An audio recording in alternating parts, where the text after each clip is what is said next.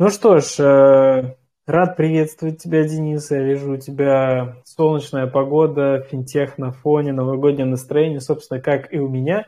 Правда, у меня гирлянда сзади не помещается, поэтому мы рады приветствовать всех э, на нашем итоговом выпуске подкаста «Книжный клуб» в 2022 году. Сегодня мы подводим книжные итоги года, кто что успел прочитать, какие особые впечатления остались от каких книг, что с собой берем в 2023 год. И будем рады в том числе обсуждать ваши э, идеи и мысли, которые у вас возникли. Денис, ну давай тебе слово, как человеку, который усиленно готовился ко всему этому. А, да, ну я, насколько понимаю, мы сейчас же хоть хотим пообсуждать э, книги внеклассное чтение, то есть то, что мы читали помимо всего, что мы обсуждали до этого, вот. Себе здесь подготовил небольшой списочек. А, получилось книг 12, но это еще не все. То есть это те, которые ну, вышло вспомнить. И я думаю, что сегодня выпуск, ну, по крайней мере, с моей стороны будет такой, что я попробую как-то выделить основные книги, которые больше всего понравились из, э, из тех книг, которые мы читали вне вот наших выпусков, и какие-то ну, мысли из них почерпнуть или исказить, как получится.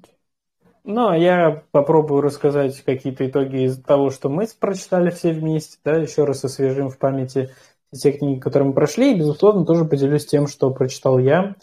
Э, может быть, даже сделаем какую-то нативную интеграцию какого-нибудь сервиса для чтения книг, потому что в этом году в связи а со всеми... сначала договориться тогда с ними, как-то это ну, как это сказать, мы же за то, чтобы люди просто читали, просто в этом году в связи э, с различными вот этими изменениями корпоративными, которые были у разных э, питалок, назовем это так, э, я сменил, наверное, 3-4 способа чтения книг. Самый верный остался традиционный, это когда книга на полке, но при этом меня сильно выручил один из сервисов, который мы, может быть, назовем вот, ближе к концу нашего обсуждения. Ну что ж, давай, Денис, тогда расскажи, какая книга на тебя произвела самое большое впечатление в уходящем году? Слушай, прямо в марте этого года я прочитал книжку «Мой учитель Филби». Вот, а, книга про взаимодействие, про борьбу спецслужб э, советских и британских. Вот. И она меня удивила больше всего в этом году, потому что я ее прочитал именно в марте, а потом а, это, случилось как бы случилось то, что случилось. И ну, сам, сама книжка, она ну, ее написал человек, который работал в советской разведке, и он написал ее, по сути, про своего учителя Филби, так книжка называется, то есть это британец, который э, работал на советскую разведку. И он ну, не столько описывал методы их работы, сколько рассказывал о том, а, какой этот человек хороший и в целом, как, ну, как он грамотно подходил, как он любил свою страну в первую очередь. Вот, э, и тем не менее все равно работал на советскую разведку. Вот. А, ну, с учетом того, что, э, что ты сказал, что ты прочитал в марте, а потом все началось, было все немного наоборот, но в целом, мне кажется, а, тут особо да, сорян. И, и, ну, в общем, я ее прочитал прямо, ну, вот буквально я ее закончил читать, и все началось. То есть, э, значит, в феврале получается. Слушай, я тебе скажу, что я в этом году тоже почитал такую книгу. А, признаюсь честно, я ее до конца еще не дочитал. Называется она а, «Стратегия, логика войны и мира».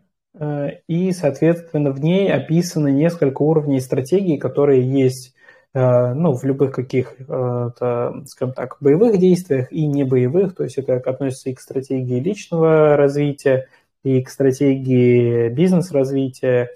И, по сути, там выделяется четыре уровня. Тактический, операционный, стратегический и, скажем так, большой игры, да, большой карты. И что интересно в этой книге, по сути, переходя от одного уровня к другому, да, от одной призмы к другой, э, по-настоящему видно, как то, что считается очень эффективным на одном уровне, может быть неэффективным абсолютно в комплексе мер или э, в видении большой стратегии.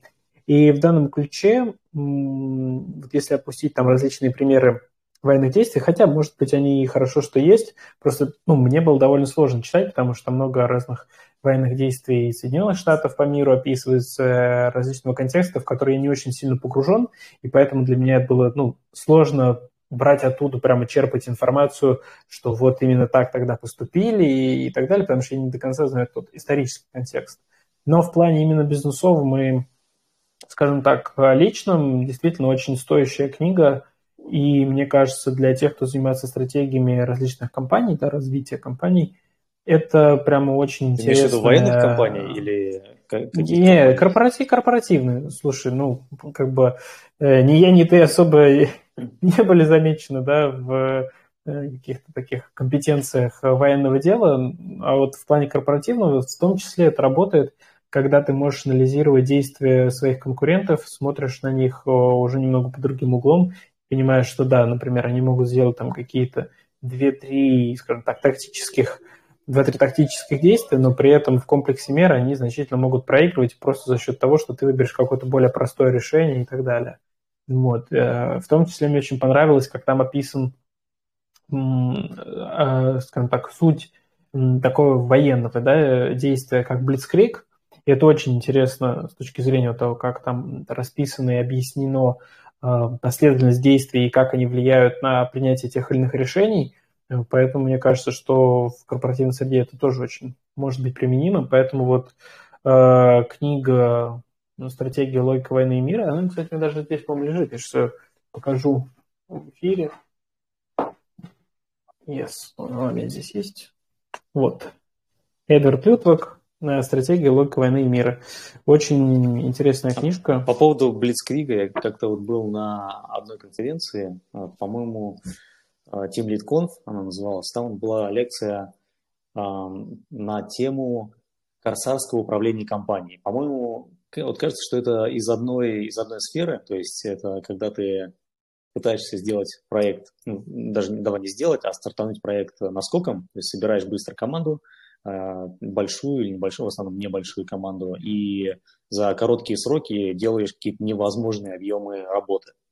А, Сергей, я правильно расшифровал то, что ты а, пытался вложить слово «блицквик» э, касательно ну, вот, давай так. Я, наверное, больше имел в виду какие-то большие корпоративные истории, да, и противоборство там лидирующих компаний на рынке.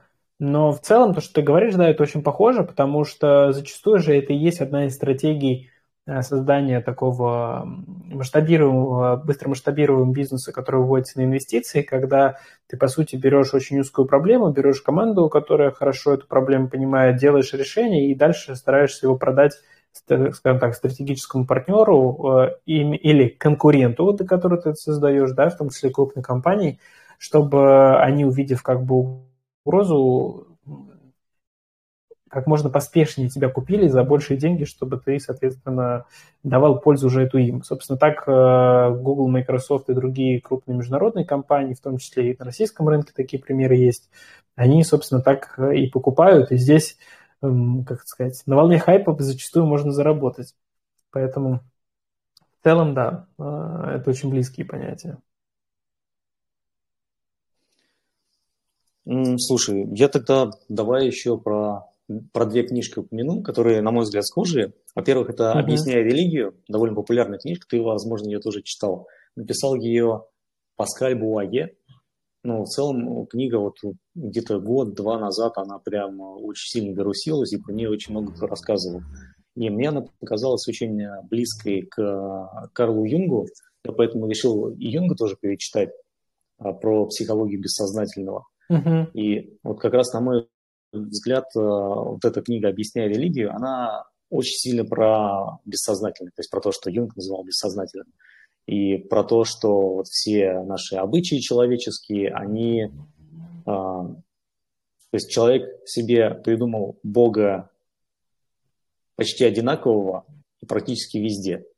Это говорит о том, что либо Бог действительно есть, что вот, э, ну, как-то слишком он везде друг на друга похож, либо есть что-то другое внутри нас, что мы называем а, этим именем.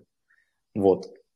И Поэтому, ну, мне как-то показалось интересным перечитать и Юнга, потому что Юнг приводил вот прямо конкретный опыт из своей практики, к нему приходили психи, он их лечил, и, ну, как психи, люди, которые считали, что у них есть отклонения или которых направляли к нему больных, и он в своих книжках обычно рассказывает их кейсы. Ну, собственно, как и до этого делал этот человек, кто его учил, который с членами постоянно Вообще его звали э, этот, э, Фрейд, но да, в целом... Фрейд. Ну, Фрейд, собственно, тоже в своих книжках он а, рассказывал просто о своих а, клиентах. То есть он говорил, что у меня вот есть такой клиент, с ним есть такой случай, и вот по таким-то причинам а, все его проблемы ну, как бы, зависят от членов. Вот, а Юнг немножко более, ну, более ветвисто это все раскрывал, то есть у него а, появлялось больше возможных трактовок, и, собственно, поэтому мне Юнг нравится больше читать. Вот. Ну и в целом, мне вот эти темы очень показались связаны между собой. Вот религия, бессознательная, и вот их решил освежить в этом году. Слушай, это прям интересный такой фокус. Я в плане э, религии э, и бессознательного, наверное, в этом году читал меньше все-таки как-то больше сфокусировался уже на таких каких-то прикладных там, или исторических, да, мы в этом году много исторических книг читали. И, э, пожалуй, что-то близкое к тому, какую тему ты затронул, я бы э, подчеркнул книгу, которая мне на самом деле показалась довольно интересной. И в качестве эксперимента, э, ну, я ее в том числе рекомендую а людям, кто состоят в парах, кто состоит в отношениях или хотят быть в отношениях.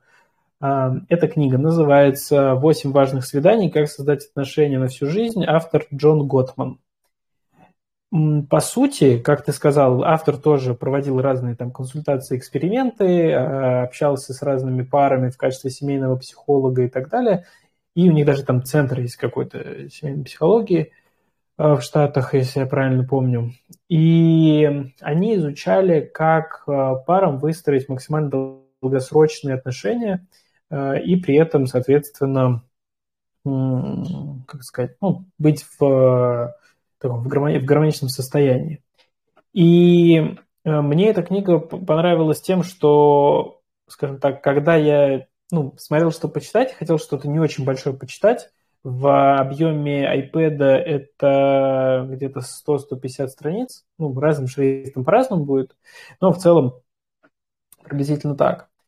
И э, я думаю, дай-ка я почитаю про человеческие отношения, интересно, про что пишут, тем более все равно, да, там немного другая картина мира, хотя в этой книге как раз очень сильно ну, сделан упор на то, что изучались именно традиционные пары, поэтому там, типа, данные есть по этой категории, так что все в рамках, а, в том числе, законодательства.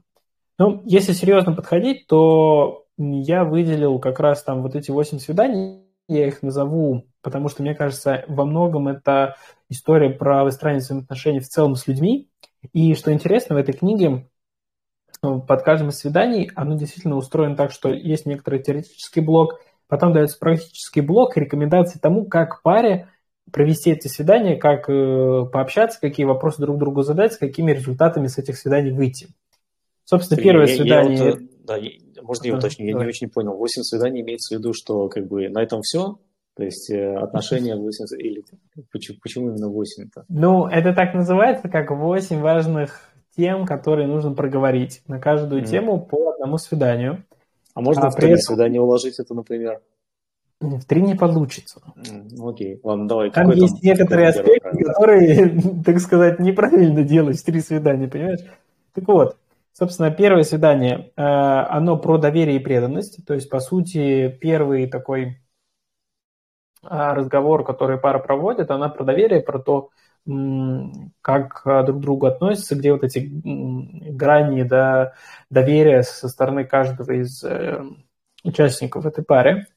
А, второе про подход к конфликтам, про то, чтобы пары не замалчивали те вопросы, которые у них есть внутри, а для того, чтобы они обсуждали и создавали комфортную среду и атмосферу, чтобы обсудить все те вопросы, которые у них а, могли накопиться. А третье – это, к слову, ну, как-то ты правильно, с одной стороны, наверное, для себя подметил, что можно вернуться в третье, потому что третье – это про секс и близость.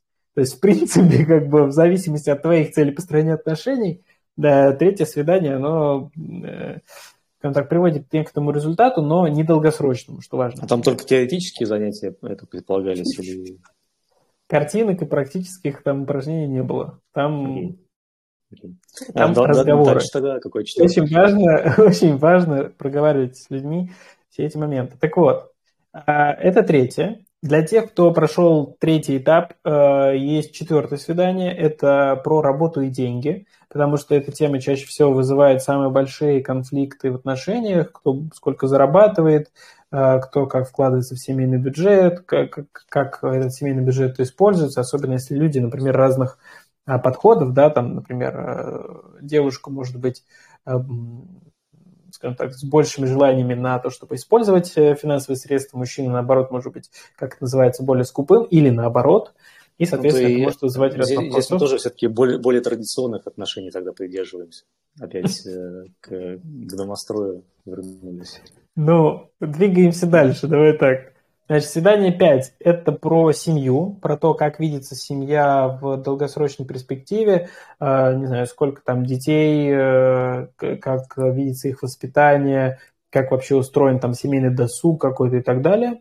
Э, шестое – это про удовольствие и приключения, то есть, по сути, про то, у кого какие интересы и насколько важно, чтобы вместе, да, парой эти интересы в полной мере реализовывались, или, например, там, не знаю, мужчине нравится ходить в горы, и он спокойно может пойти с друзьями в горы, а девушка в это время занимается, там, не знаю, э, сплавом на рафте, потому что ей нравится вот такой вид спорта или еще чего-то. То есть, чтобы пара была в том числе самодостаточной.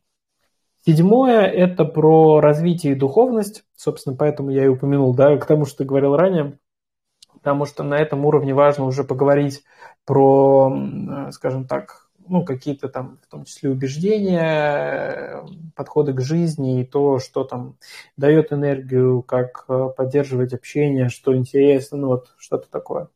И, соответственно, восьмое – это про мечты, про то, что важно каждому из э, участников пары и, соответственно, как поддерживать эти мечты, чтобы ну, поддерживать своего партнера в реализации того, что для него важно. Вот, по сути, восемь таких э, глав, каждый из которых, как я сказал, эм, описывается некоторая теоретическая часть, после которой идет, э, скажем так, ряд вопросов и рекомендаций к тому, в какой обстановке лучше провести этот разговор, эту встречу, э, э, что к ней подготовить, какими, с какими мыслями уже прийти или какие мысли обсудить на самой встрече. И в целом это очень такая практикоориентированная книга, поэтому для тех, у кого Э, может быть, какой-то кризис в отношениях, или наоборот, вы хотите выстроить отношения с человеком, который вам нравится, попробуйте, поэкспериментируйте, взять с собой эту книгу и прямо пройти с ней по этим шагам. Заодно проверим, насколько она действительно работает. Вот у Сергей, меня такой инсайт. Слушай, на самом деле очень интересная, кажется, книга. Я такие еще не читал, но у меня прям возник ряд вопросов сразу. Потому что знаешь, я вот сейчас не вспомню, какой именно мужчина вот в США написал книгу о том, как восстановить любовь жены и там а, воссоединить в браке, воссоединиться в браке, а потом там через пару лет свою жену убил и выложил тоже пост в Фейсбуке о том, а, ну, в общем, с, с ее телом. И не кажется ли тебе, что подобные книжки пишут люди, у которых как раз проблемы есть с отношениями? А, ну, например, э, я, я, не, я даже не знаю этого автора, я не хочу ее ни в чем обвинять, я просто как бы пытаюсь э, раскачать трубу этой мысли. Вот. А, например, то есть эта книжка, она учит тебя, как тебе правильно выстроить стабильные семейные отношения. Предполагается, что у автора есть опыт. То есть он либо уже выстроил стабильные семейные отношения один раз, либо он их выстраивает несколько раз подряд, и тогда это сложно назвать стабильными семейными отношениями. И если он это сделал только один раз, то нельзя сказать, что у него есть опыт. А если у него есть опыт, тогда нельзя сказать, что этот опыт релевантный. Понимаешь э, коллизию? Очень хорошая, очень хорошая логическая ловушка, как мы любим прямо со времен Древней Греции. Я очень ценю тебя за такие моменты. Если серьезно к этому подходить, то эта книга, по сути, в простой форме отражает результаты исследования, которые проводились на большом количестве пар. То есть, ну, поскольку, да, там, для тех, кто слушает, может быть, нас первый раз или несколько раз, мы с Денисом всегда опираемся в основном на те книги или те результаты, которые в основном были как-то на уровне исследований подтверждены. При этом, да, безусловно, структура и дизайн исследования может быть не всегда корректны и так далее, но в данном случае эта книга, она отражает скажем так, взаимоотношения пар на основе различных исследований, которые проводились, и она дает не столько прям вот, знаешь, конкретный алгоритм, как сделать так, чтобы вот я встретил человека, я именно с этим человеком пообщался, и вот теперь у нас семья. Это не совсем про это. Это скорее про то, что есть некоторый дополнительный инструмент, который может тебе лучше понять, насколько ты с человеком действительно готов выстраивать долгосрочные отношения. Потому что уже там на первых этапах, там, про доверие или еще что-то, может выясниться, что в принципе-то и не особо и нужно. И для меня личная ценность этой книги была в том, что там довольно хорошо структурирован список вопросов, которые по-настоящему хорошо бы себе и другому задать. То есть в обычной жизни ты можешь просто об этих вопросах, ну, или не знать, или не обращать на них внимания. А здесь ты их задаешь и себе, и человеку, и ты понимаешь, что действительно ну, от ответа на этот вопрос многое зависит. Это как, знаешь, э, там, не знаю, ты приходишь на какое-то свидание, там какие-то два-три вопроса, такого у нас столько общего. А если по-настоящему в глубину посмотреть, то там может быть много разных, э, как бы очень сильно противоречащих вещей. И вот это важно, мне кажется, понимать, поэтому я к этой книге именно так рекомендую относиться. Вот. Конкретно про автора я тебе сейчас сказать не смогу, я искренне не помню уже. Я там, по-моему, в предисловии было написано. Попробуй, расскажешь нам в 2023 году, ну, на самом как деле, это меня, работает. У меня есть еще одна критичная мысль по этой книге. Э, это не значит, что она mm-hmm. мне прям сходу не понравилась, но просто хочется, хочется подумать. Ну вот автор предлагает начать с доверия, но принято же как, на первом свидании все врут. Ну и в целом, когда только познакомился с человеком, многие люди хотят себя показать лучше, чем ты есть на самом деле. Я и... понял, понял, понял, что не так. Смотри, эта книга называется «Восемь важных свиданий», но здесь имеется в виду свидание как тема для разговора. То есть все-таки а, это уже речь идет про то, что вы с человеком не там встретились э, это, в Тиндере, да, там первый раз, и вы такие сразу, давай про доверие. Это уже про то, что вы как бы с человеком общаетесь, но для того, чтобы лучше себя понять, вот эти как бы восемь встреч, они важны. То есть здесь скорее вот про это фокус. Хорошо, что ты задал этот вопрос, а то многие сейчас пойдут и сразу начнут на первом свидании там про доверие да, говорить. Звучит а странно, уже... если на первом свидании про доверие. Кажется, что вот надо прям в обратной последовательности делать. Сначала про мечты, потом про духовность, про удовольствие, и только там к самому концу ты сможешь к доверию подойти, когда ты уже более-менее... Слушай, а, кстати, вот человек. интересно, как ты придумал, да, действительно. Если пройти по всем этим пунктам в обратной последовательности, Допустим, Может, ты встретил какого-то человека, прошел обратно последствия, а потом ты пошел уже по-нормальному, вот тогда ты достиг успеха, действительно. Сергей, сейчас э, я прям на секундочку отвлекусь, потому что у меня очень схожий вопрос возник. У меня вот здесь так, есть такая книжка, называется «Коран». А, я про нее хотел рассказать в конце, но вот сейчас, раз пошла такая пьянка, Э, Коран читается с обратной стороны. То есть, как мы обычно берем, вот так книгу раскрываем и начинаем ее читать, ну, как мы в Европе привыкли читать. При этом Коран читается вот так. То есть он с обратной стороны читается. Возможно, э, возможно, я просто предполагаю, ты читал э, это книжку с обратной стороны, не? Слушай, интересный, интересный заход. Неожиданный, я бы так сказал. Ну, давай, предположим, что можно и так, и так. Попробуйте, поэкспериментируйте, уважаемые слушатели и зрители нашего подкаста, и потом поделитесь информацией о том, как вам эта книга.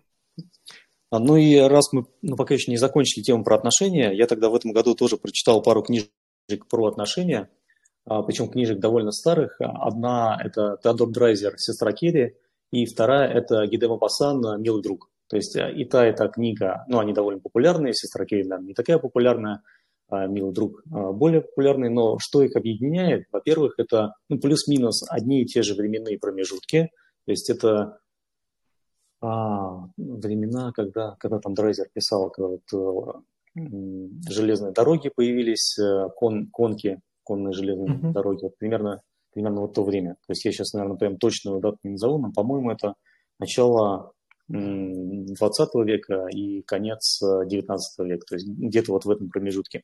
Uh-huh. Там вот еще балы были, всякие платья такие с, с пушными юбками, они еще не, еще не исчезли в те времена. Вот. И получается а, события романа, ну да, наверное, романа «Сестра Керри», они происходят в США, и больше про американские реалии. События «Милого друга», они про Францию. Вот, примерно, примерно того же времени.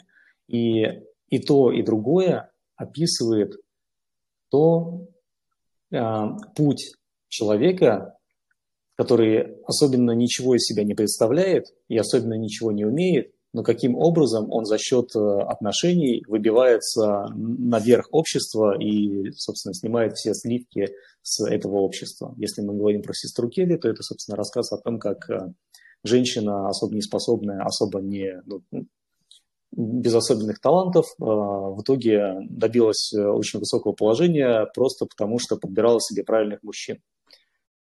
А рассказ «Милый друг» э, ровно про то же самое, только о том, как мужчина, используя свою, свою привлекательность для женщин, также добился там, высокого чина во Франции. И тоже при этом будучи, ну, будучи совершенно неодаренным человеком.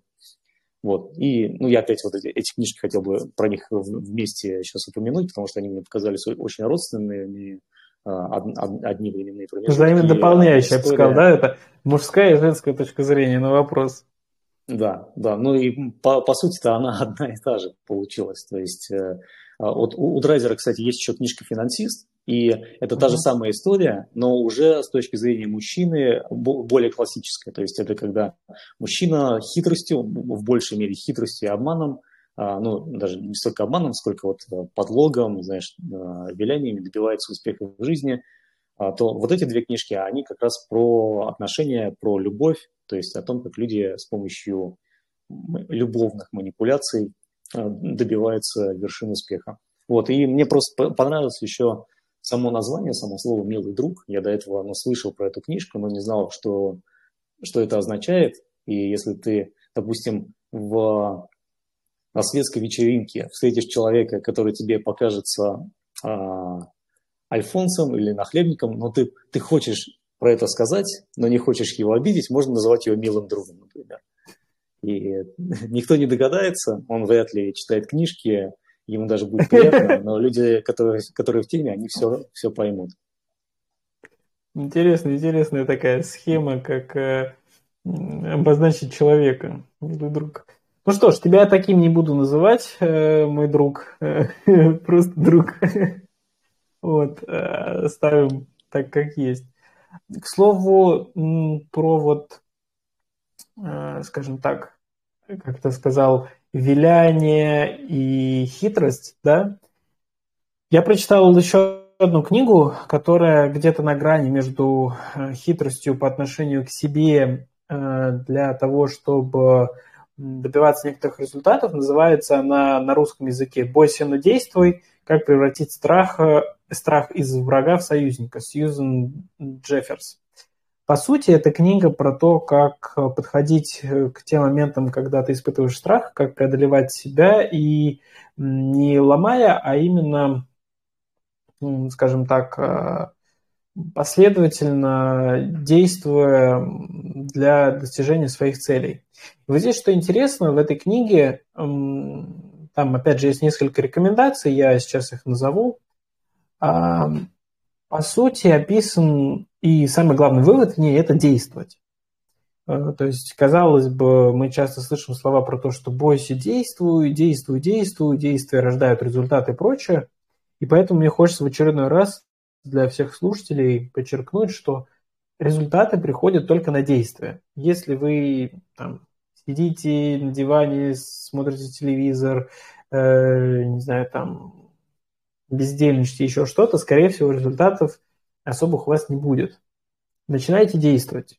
Читайте книги, общайтесь, э, пишите близким знакомым, судите с ними то, что важно, э, встретитесь с друзьями, поработайте, потрудитесь, и это даст вам намного больше энергии и сил для достижения тех результатов, которые нужны. Ну и, собственно, если идти вот так по книге, э, то первое, как обычно это бывает, это вопрос вообще про целеполагание, то есть понимание того, чего ты на самом деле боишься, почему и откуда рождается страх. И здесь, что интересно, в очередной раз отметить, что страх-то в основном рождается у нас не из-за того, что что-то может быть плохо, а из-за того, что мы хотим сделать для себя лучше, и движение к этому лучше, оно может нести за собой ряд последствий, которые нам, может быть, тяжело психологически, например, выдержать. А, в том числе это про, скажем так, э, наш рост и то, что от этого роста может много поменяться и перестать быть привычным или уже комфортным. Это знаешь, как э, вырасти из любимой тебе одежды. Вот пока ты там, не знаю, 14-15 лет бегаешь, у тебя есть какая-то любимая, там, не знаю, футболка, толстовка, куртка, еще что-то, и ты, не знаю, там, сходил в зал несколько раз, э, несколько десятков раз, э, просто вырос, и она уже тебе стала, стала мала, и ты такой, как бы, вроде она классная, но ходить в ней больше уже нелепо. Так и в жизни. Э, зачастую страхи у нас рождаются от того, что нам что-то нужно будет оставить позади, идти к чему-то другому, а вот какое это другое будет, позитивное или негативное, для нас всегда вопрос, это вот та самая неизвестность, которая человека еще с древних там, времен тревожит. И здесь был довольно интересный инструмент, предоставлен в этой книге. Он называется «От боли к силе». Э, то есть, по сути, автор рекомендует нарисовать некоторую такую горизонтальную прямую. Э, слева, ну, слева это в экране так, да, или как отображается. Э, то есть слева максимальная боль, справа максимальная сила. И там, например, каждый день вы можете относительно этой линии ставить какую-то пометку или там, не знаю, скрепку прикреплять, а, где вы находитесь, да, ближе к боли или к силе сегодня. И таким образом замерять, насколько вы этот страх преодолеваете, насколько ваши действия сегодня способствуют достижению цели.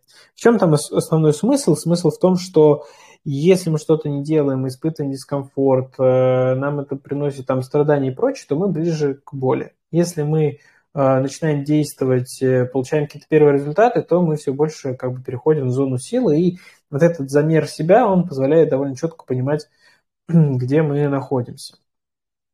А дальше несколько глав, по сути, посвящены тому, что мы обсуждали и в рамках а, темы про стоицизм, и в целом философии того, что очень важно фокусироваться на делах, которые в зоне вашего влияния, при этом допускаю, что все то, что вне зоны вашего влияния, может вас как радовать, так и разочаровывать.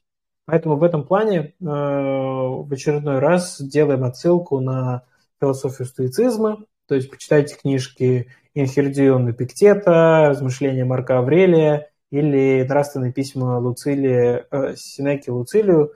Э, почитайте, очень интересно и даст вам больше понимания про то, как можно относиться к событиям, которые в жизни происходят. Ну и дальше... Ага, давай, давай. Есть классная отговорка у людей, которые не делают. А, они говорят, я идеалист. То есть я не хочу делать плохо, mm. мне нужно сначала подумать, а, сначала все там, Э, все спланировать и только потом начать делать. И, э, собственно, на это могут уйти годы, э, там, куски жизни, иногда и целиковые жизни, просто потому что идеалист должен сначала все обдумать. Даже есть такой специальный термин на английском analysis paralysis или на русском паралич аналитика или ступор думающего. В общем, человек, который начинает слишком много вариантов обдумывать, он в итоге приходит к такому выводу, что нету идеального варианта. И он все, ну, да, я, я говорю он, так как будто сам никогда в этом не запирался. И ты, когда а, понимаешь, что нет идеального варианта, но очень хочется его найти, просто тратишь кучу времени на всякие бесполезные дополнительные обдумывания. А иногда нужно просто сказать, что как это, как в фильме было, подними руку, а теперь давай резко опусти ее и да, да пошло все нахрен. Вот. Слушай, я с тобой согласен, потому что я тоже прекрасно понимаю это чувство. Я думаю, что и не раз я сам в нем находился. При этом со временем и с опытом ты понимаешь, что действия, они все равно рождают больше результатов, зачастую, может быть, даже и не тех, которые ты ожидал, но они могут быть и лучше, что тоже важно отмечать. И есть же какой, э, ну вот, э, посыл, когда ты начинаешь что-то анализировать, ты все равно начинаешь замыкаться в мыслях и в том опыте, который у тебя уже был на текущий момент. А действие, оно же рождает новый опыт, опыт, который тебя дополняет, который дает тебе больше возможностей для каких-то новых комбинаций. Поэтому вывод, в принципе, довольно простой. Если что-то боишься, то бери, просто делай так, как чувствуешь, так, как считаешь нужным, потому что простой пример. Оказался ты где-то в дикой природе, э, у тебя есть возможность, не знаю, там, убить кабана, э, тебе нужно поесть, потому что значит ты умрешь с голоду. Вот умеешь ты готовить кабана, не умеешь, при условии, что ты уже его убил, э, умеешь ты разделать, не разделать, ты, тебе нужно будет его как-то поесть. И вот там вот хоть medium rare, хоть well done, да, уже без разницы. Просто нужно поесть. Вот, поэтому представьте, что многое, что в вашей жизни есть, оно тоже вот приблизительно так может быть. Ну и, собственно, еще пару рекомендаций из книги. Это очень интересное сравнение модели принятия решений. Там есть так называемая беспроигрышная модель принятия решений и безвыигрышная модель. Собственно, чем они различаются? По сути, они различаются тем, что, опять же, возвращаясь к философии, в беспроигрышной модели ты э, сосредотачиваешься на том, что у тебя будет какой-то результат, и ты с ним что-то сможешь сделать. А, ты делаешь все те действия, которые ты запланировал, ты приоритизируешь э, в зависимости от того, как меняются условия, и, соответственно, ну, принимаешь те результаты, которые получаются. При этом не строя ложных ожиданий, и самое главное, э, если вдруг где-то накосячил, то просто исправлять, а не стараться там защитить свое решение как единственно верное. Вот. При этом безвыигрышная модель, она заранее Э, предусматривает то, что вы уже как бы сомневаетесь в решении, вы уже там как-то, ну, скажем так, стараетесь обезопасить себя на каждом шагу и так далее. Поэтому э, более подробно про эту модель, она там даже красиво разрисована, написана в книге, вы можете найти. Но в целом посыл довольно простой. Берите и делайте. Это вот как у нас с подкастом. Мы же не строим какой-то супер классный продакшн, потому что... мы даже не готовимся к выпуску, на самом деле. Мы просто собираемся и начинаем говорить. Ну ладно, ну не совсем уж прям так. Ну ты-то готовишься. Ну, я да. Вот, я, я просто к чему? Я к тому, что главное это ценность, которую вы несете. Безусловно, многие дела можно делать э, там более профессионально, с большим погружением, с большим какой-то Э, уровнем качества на вопрос того, зачем вы это делаете. Да? То есть в нашем случае с Денисом мы это делаем для себя, потому что нам интересно обсуждать книжки, нам интересно делиться мыслями, идеями, которые мы друг у друга там черпаем. И просто в какой-то момент мы решили, что почему нам это делать только друг с другом, когда мы можем это делать со всеми и в том числе мотивировать вас что-то почитать, обратить на что-то внимание и сделать жизнь лучше. Вот. В какой-то момент, э, когда скажем так, нас будет больше, нас уже с каждым разом все больше и больше, э, то, возможно, мы создадим что-то такое масштабное, big, big project. Вот. А сейчас это просто приятные посиделки с э, Нижний клуб, чаем у камина. Макс. Книжный клуб Макс. Вот. И, Сергей, я еще, наверное, тоже хотел 5 копеек вставить на обсуждение – вот э, есть, наверное, ситуации, когда ты уже что-то начал делать, и тебе там нужен стимул, чтобы дальше продолжать. И здесь, конечно, очень важен э, положительный опыт. То есть, чтобы ты начал делать, и у тебя оно начало получаться. Там, ну, вот у нас, мы, допустим, начали выпускать, э, делать выпуски книжного клуба, и просто на нас начали подписываться люди. Это уже положительный опыт. То есть, и мы поэтому ее уже ну, довольно долго продолжаем делать. А есть же еще случаи, когда ты еще ничего не начал делать, только думаешь о том, чтобы начать что-то делать, и как бы и думаешь, и думаешь, и думаешь, и думаешь, а оно все не начинается. И мне кажется, что вот в таких случаях положительная мотивация, она, наоборот, влияет э, плохо, потому что ты, ну вот сидишь, ты ничего не делаешь, тебе пришла какая-то положительная мотивация, тебе уже стало хорошо, и ты такой, mm-hmm. ну, ты, ты же ты же хотел что-то сделать для того, чтобы тебе стало хорошо. А если тебе и без этого стало хорошо, то зачем дальше что-то делать? То есть человеку, который хочет начать что-то делать, должно быть хреново. Вот должно быть очень плохо, и тогда ты... Ну, хорошо, что нам не было хреново, когда мы делали подкаст, я тебе так скажу. Слушай, я, я тебя перебил, но в целом я понимаю, про что ты говоришь, потому что действительно очень важно м, понимать ну, истинное намерение того, что ты делаешь и зачем. Да? То есть в нашем случае мы вот понимали, зачем мы делаем, и действительно там ну, значимые результаты и большое количество подписчиков э, и слушателей да, начало идти уже после, даже, наверное, больше, чем полугода да, того, как мы записывали. То есть у нас основной буст уже был ближе там, к осени. Поэтому Здесь действительно важно делать что-то новое, развивать себя и делиться этими результатами. Я, я, думаю, что, я думаю, что у нас был такой буст, потому что мы заранее прочитали очень много мотивационных книг, и у нас э, накопился вот этот заряд мотивации, которого хватило на полгода э, на полгода. Что входило в твои мотивационные книги? Давай расскажи. А, ну, если честно, я уже давно не читаю мотивационные книги. Я их читал там 10 лет назад, а сейчас мне кажется, что это просто все чушь. Если хочешь что-то делать, ну бери и делай. Что, читать-то сидеть. Э, если хочешь замотивироваться, ну, там можно сходить в кино или послушать музыку, тоже получить там какой-то заряд положительных эмоций. Это, ну, если честно, для меня мотивационные книги больше, не все, да, не все, наверное, но большая часть э, там каких-то мероприятий мотивационных, они в одном ряду стоят с развлекательными мероприятиями. То есть я не, ну, иногда есть такая точка зрения, что люди начинают их обесценивать, но я не считаю, что там нет ценности. Я считаю, что ценность очень схожа с тем же самым просмотром фильма, с походом в театр. То есть ты же из какого-нибудь там да, фильма «Крестный отец» тоже можешь получить довольно большую, большой заряд мотивации. Там, например, истребить соседний клан торговцев или еще что-нибудь. Вот. Ну, ну, то есть знаешь, я, я вот, не сильно разделяю вот культурную ценность и мотивационную ценность, наверное, так. Ну, знаешь, мотивационная ценность нужна э, в том числе как некоторая насмотренность, когда ты видишь много подтверждений э, своим каким-то гипотезам, тебя это ну, может подвигнуть на то, чтобы куда-то продвинуться и что-то сделать. Но при этом я согласен, что цене личного опыта, пожалуй, наверное, ничего не, не бывает. Но для этого мы и читаем книги, знаешь, все-таки, э, а, чтобы успеть в жизни сделать все то, что ты намерен сделать, нужно довольно большое количество времени, ну, чисто физически, да, я уже не говорю там про различные ситуации, когда, в принципе, тяжело что-то э, физически сделать. И в данном случае книга, она же является некоторой такой концентратом уже чужого опыта, который ты можешь э, как наполнить себя.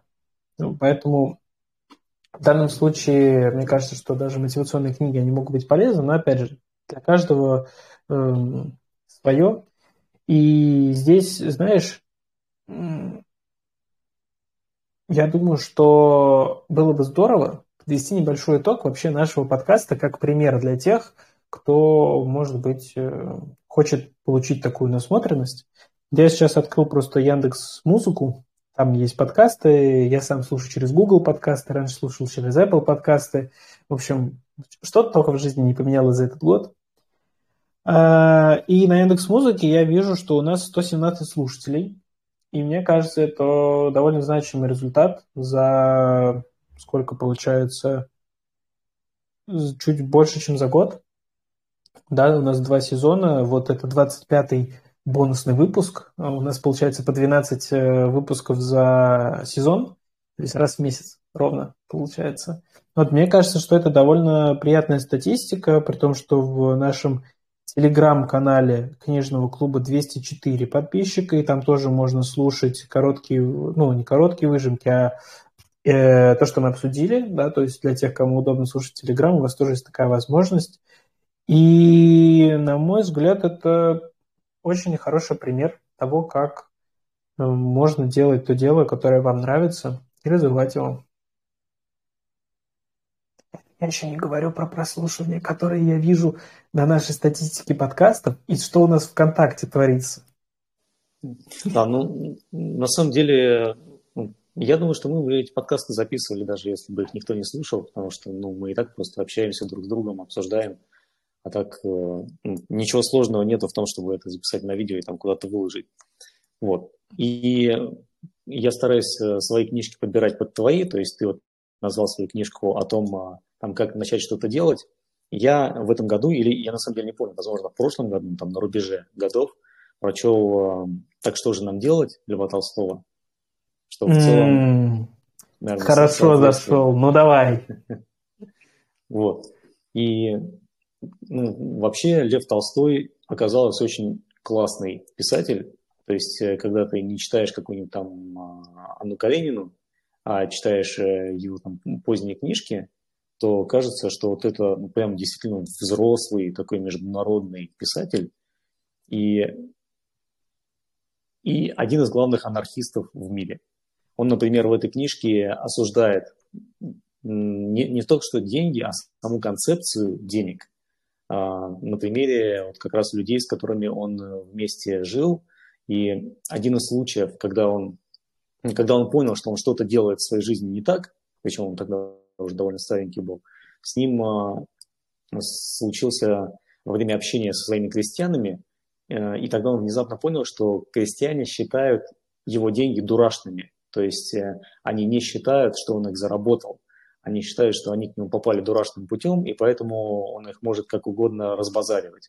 И ну, там, когда я читал, для меня катарсис, катарсис не случился, но Толстой это описал так, что вот он в этот момент просто э, начал пересматривать взгляды на собственную жизнь, то есть что э, я дурашлю, там я всю жизнь пишу эти книжки, я всю жизнь развлекаю людей своими книгами, и вся моя жизнь это не что иное, как просто дурашничество. А, а вот у этих людей, а, ну, имеется в виду его крестьяне, там люди, которые его окружали, ну, рабы нельзя, наверное, сказать, но целом крепостные. люди, которые на, не, на него работают, да, крепостные. Mm.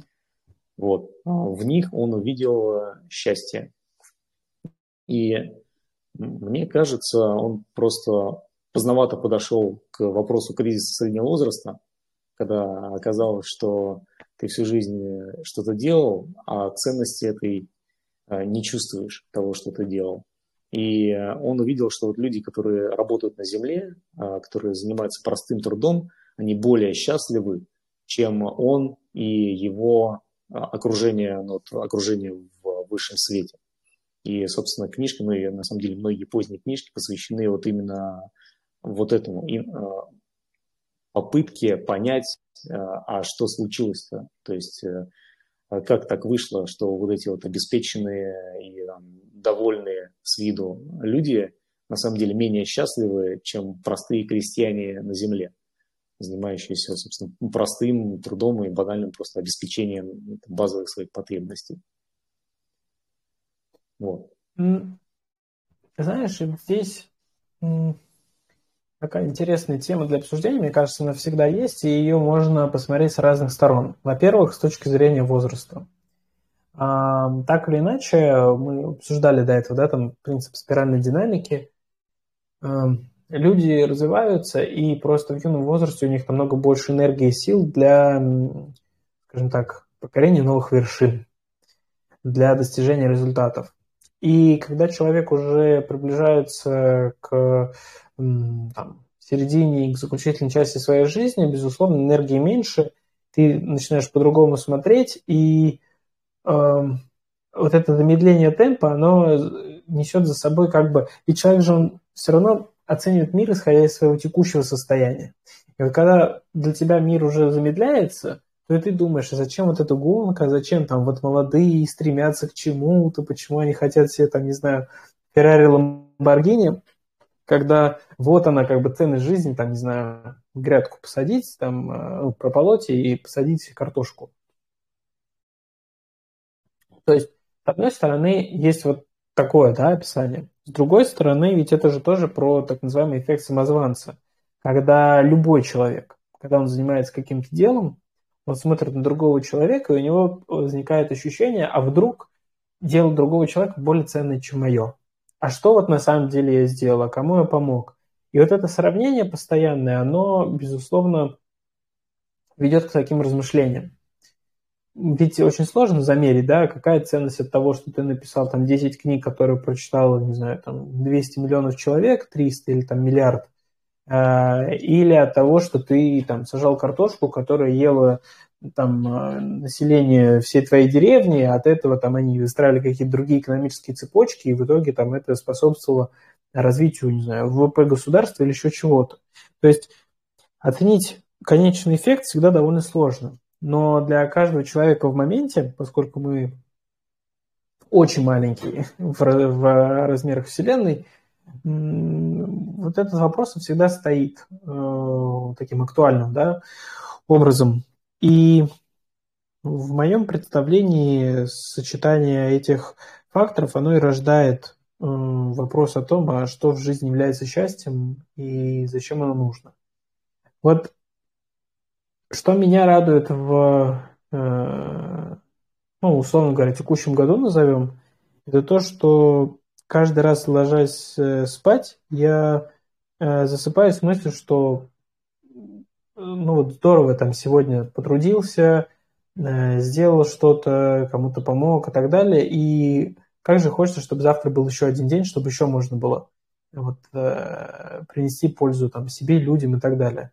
Вот мне кажется, это и есть счастье, и ну, в моей трактовке. И найти для себя способ вот так себя чувствовать и так э, действовать в течение там, дня и так далее – вот, наверное, это очень важно и ценно, исходя из той энергии, которая есть сейчас. Э, наверное, как-то так. Я, наверное, дополню. Э, в целом, если, ну, я как-то уже сам пытался думать и упрощать, если прям до самых базовых, э, базовых понятий свести, то не так много вещей, которые человеку счастье приносят. Что поесть, поспать, а, сами знаете что. И четвертое, это ну, четвертое, мне вот сложно ее назвать, возможно, Сергей, ты мне поможешь. А, я его пока называю чувство превосходства над другими людьми. И когда ты помогаешь другим людям, тебе кажется, что ты лучше них. И mm. испытываешь за счет этого счастье. Вот, насколько я помню, Толстой как раз тоже и про это говорил, и это осуждал. То есть осуждал чувство собственного превосходства над другими людьми а, и осуждал сам себя за то, что вот он, а, он его испытывает и за то, что он получает от этого счастье. Интересный подход. Я, я понял про что ты. А, ну, в некотором смысле, наверное, многие там так называемые философские и другие учения про то, в том числе про это говорят, да, что там, сконцентрируйся на себе и займись собой, а не то, что там ходи всем помогай вокруг.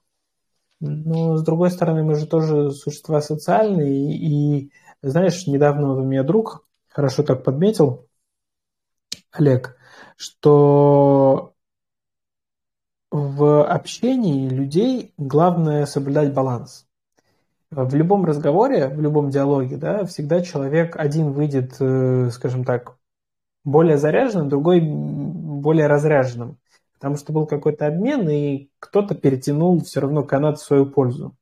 И вот главное в общении людей это чтобы был баланс. То есть сегодня, например, там я перетянул в свою сторону, завтра ты в свою сторону. И вот когда такой баланс существует, то тогда и ну, гармоничные отношения выстраиваются у людей, и в принципе там все довольны и все счастливы. А вот если баланс нарушен, он всегда в одну сторону, то есть я всегда там перетягиваю канат, или наоборот, ты перетягиваешь, то тогда это уже неравномерный такой обмен, и система рушится. И по сути, ведь если мы посмотрим на ту же экономику, она такое устроена, да, То есть мы даем деньги в экономику для того, чтобы люди там что-то покупали, за счет того, что они покупают, компании имеют деньги для того, чтобы выплатить зарплаты своим сотрудникам, которые на эти деньги идут, покупают товары других компаний, которые делают то же самое. И по сути цепочка замыкается где-то в конце, и тот человек, который первый пошел и потратил там свои деньги, он как раз получает в виде зарплаты, потому что вот эта вся цепочка других контрагентов э, купила то, что он сам произвел. И вот когда этот баланс есть, то тогда система находится в некотором в некоторой гармонии. Как мне кажется. При этом, если баланс нарушен, то тогда и получается, что начинают вот эти происходить внедрения всяких там э, финансовых, монетарных других мер в экономике, когда э, там одному один заработал денег, но не пошел их э, там на них покупать подарки на Новый год, да, оставил у себя там под матрасом. А государство такое, блин, мы это думали, что вообще-то сейчас вот он пойдет купит подарки, и вот эти люди, которые там сезонно живут, и они за счет новогоднего всего этого, а, всех своих продаж живут целый год, что они вот будут жить, а им не донесли деньги. Поэтому давайте выдадим какой-нибудь дополнительный кредит, или давайте какую-то там льготную ставку на что-то дадим и так далее. И вот это постоянное балансирование системы, потому что один участник этой системы э, как-то сыграл не совсем рационально с точки зрения вот чистой рациональной схемы, да, а, а таких участников много, и это создает дисбаланс. И вот ну, мне кажется, вся... что... Да. Вся система экономики, она же выстроена на том, что у людей постоянно растет спрос. И пока спрос растет, пока обороты растут, а пока потребление растет, тогда все хорошо. А как только оно начинает замедля... замедляться, то все начинает как-то падать, э, рецессии, обвалы, катаклизмы и прочее, прочее. То есть и сама система у нас сейчас выстроена таким образом. Возможно, это естественный строй. То есть, возможно, это ну, не мы специально так выстроили, а ну, так вот человечество устроено, что э, оно должно постоянно расти и постоянно потреблять. Чем больше потребляет, тем всем лучше но, наверное, не с моральной точки зрения, потому что вот это показательное потребление и постоянное потребление, оно осуждается с моральной точки зрения. Тем не менее, с материальной точки зрения оно выглядит довольно что чем больше люди потребляют, тем это и уровень, уровень жизни, даже базовый, базовый, на уровне базовых вещей, он получается выше. Знаешь, что интересно? Я как-то задумался о том, что ну, вот там как-то демонстративное потребление, оно не очень э, котируется, ну, типа считается, что это плохо. Допустим. А во что тогда инвестируют люди, которые получают деньги, но не покупают себе дорогие машины, дома и прочее? Вот как ты считаешь? Картины, в искусство. Э, это не значит, что они любят искусство, это значит, что им нужно как-то инвестировать таким образом, чтобы их не осуждали. А, в том числе картины ну, или в свои за счет мечты. этого... То есть, если взять э, людей, а, которых меньше, ну, на мой взгляд, по опыту общения с людьми, которых в целом не так много, они инвестируют в свои мечты, в свои желания. То есть э, кто-то хочет э, там, поменять мир, условно, и он вкладывает деньги в то, чтобы его поменять. Ну, как, как ему кажется, что нужно делать для изменения мира, вот он это и делает. Но Важно только, чтобы там имя его везде стояло подписано, чтобы все знали, кто не всегда, Да, не всегда. Иногда э, не хотят подписывать. Ну, смотри, в целом ты прав, что сектор искусства, креатива весь живет на этом. Сектор образования во многом живет на этом. Если мы не берем традиционную школу типа образования ради чего-то, а вот именно образование как личностное развитие, навыки, компетенции и прочее, тоже живет на этом. То есть все инвестиции в себя – когда человеку ну, уже становится неинтересно покупать вещи, что-то внешнее. Ой, аж как интересно стало, аж мой мозг решил охладиться. Так вот, и когда люди э, не инвестируют в материальные вещи, то происходит э, инвестиция как раз в себя, что помогает развивать вот те самые сектора интеллектуального труда во многом, что тоже довольно интересно, и поэтому, э, условно говоря, порицание материализма, оно способствует развитию нематериального сектора. Вот так вот. Окей, какая следующая тогда твоя книжка? Да, наверное, вот из основных, что я рассказывал, э, наверное, это основное, что я хотел подсветить. Все остальное мы обсуждали в наших выпусках. И я настоятельно рекомендую послушать наши выпуски подкастов, поделиться обратной связью. Мне кажется, интересно будет поспрашивать наших слушателей, если кто-то хочет включить микрофон и рассказать, что интересного они прочитали за этот год. Э, или, может быть, какой-то вопрос, или какую-то идею предложить нам. Вот это будет интересно. Уважаемые наши слушатели, у вас есть возможность включить микрофон и выступить в прямом эфире нашего подкаста. А, ну, можно я скажу, да. А, прикольные книжки. Сразу скажу, что из того, что вы озвучили, а, я для себя вот только одну выделила. Это Сьюзен Джефферс, да, «Бойся, но действуй». Почему? Потому что, ну, меня, на самом деле, мотивируют мотивирующие книги. Я сама такая себе мотиватор, и, на самом деле, я очень много читаю книг по психологии и по самооценке и так далее и тому подобное. И я вам могу сказать, что это помогает, да, то есть э, у меня, например, цель, да, вот у меня спросите, вот что, что ты, Тамара, хочешь прочитать? Я просто филолог изначально, ну, много лет назад была филологом, поэтому я прочитала очень много книг по художественной литературе. И у меня, видимо, случился какой-то коллапс в этом плане. Я на какое-то время там ушла в бизнес, там, в работу, и как бы это все забросила. И сейчас я я думаю, как и многие, вот пытаются там найти себя, там свое место в этом мире, там а, опять же выстроить отношения, там найти лучшую работу, там чувствовать себя лучше. И поэтому у меня прям сильный очень фокус на книги по развитию себя, включая психологию, самооценку, а, физическое развитие, книги разных там врачей, докторов по питанию и так далее, и так далее. Все, что можно question, да, вот все, что вы можете question, и все, что пишут люди умнее вас, это все работает. Поэтому вот э, я бы вам советовала что-то такое прям вот крутое, драйвовое, да, там взять, что просто вот... Э, как бы с ног на голову перевернет, да, какие-то представления, но окажется интересным, да, а, скажем, там, я там читаю книгу там шведского врача, да, там, который кучу-кучу исследований сделал, и там под каждым тезисом его там, а, у него там цитаты, да, на его исследовании. Вот он там рассказывает, э, причем он проводит аналогии, он идет издалека, там начинается 18 век, 19 век, 20 век, да, что вот такая была теория, такая, такая, и вот мы пришли к этому, и поэтому я вам доказываю та-та-та-та-та. То есть это очень круто читать, это очень, ну, интересно, и, например, мне этого никто не рассказывал, там у меня, например, нет биологов, да, химиков в семье, поэтому для меня это вот, о, дивный новый мир, да, что называется. Вот, так что я могу много говорить, поэтому вы меня остановите. Здорово, большое спасибо, Тамара. Подкаст, да, а, заберу, да. Как, как у нас получилось, что Денис захейтил книгу на личностное развитие, а Тамара, наоборот, видишь, сказала, что вообще-то это очень ценно и полезно. Так что нам следует придерживаться нейтральной точки зрения или делать дисклеймеры, что это наше личное мнение, и вообще не слушайте его.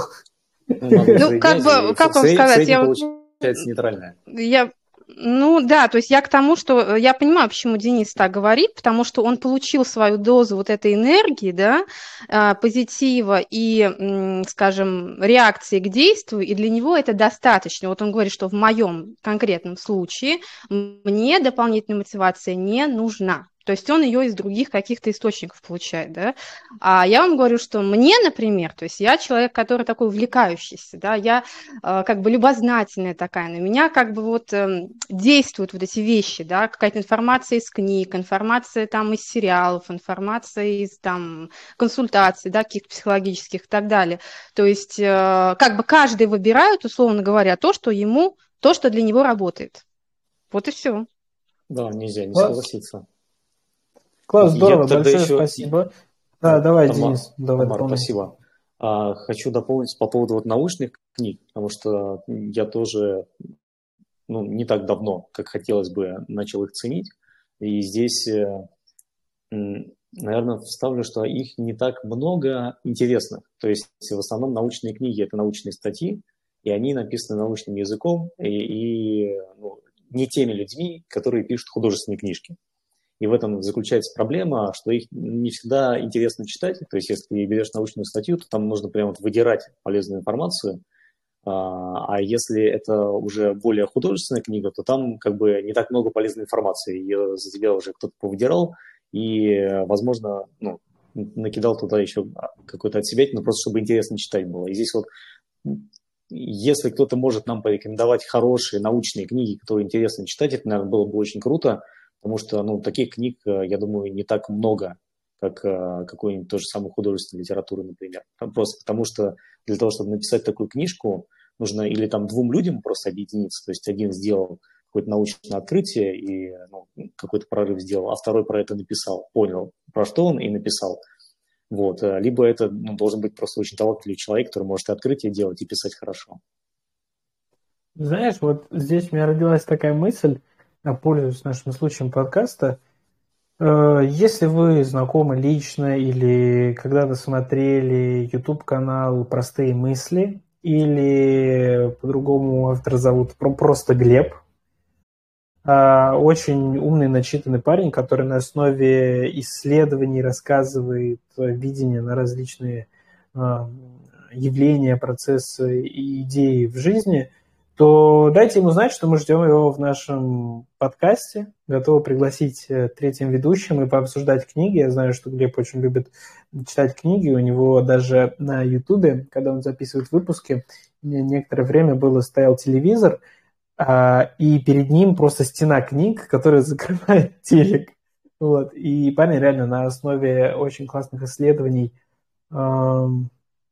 скажем так, э, формирует э, некоторую повестку, и вот было бы интересно с ним пообщаться в нашем подкасте тоже. Мне кажется, очень много классных идей, рекомендаций он бы мог дать. Ну что, тогда, я думаю, можем закругляться, если у всех закончились книжки, всех пригласили. Книжек много, и еще больше будет в 2023 году, поэтому призываем вас читать. А, обязательно обсуждайте книжки, ваши идеи и мысли в нашем телеграм-канале, эм, который посвящен книжному клубу. Все ссылочки есть в описании к этому видео, на всех площадках, подкастах и так далее. Подписывайтесь на нас и слушайте нас ВКонтакте, в Телеграм, на YouTube, и где только нас еще вы можете найти. А, и делитесь, делитесь, предлагайте книги э, в следующем году. Будем их обсуждать, будем делиться мыслями и делать эти знания полезными для всех. Всем пока. Спасибо. С наступающим Новым годом. Пока-пока.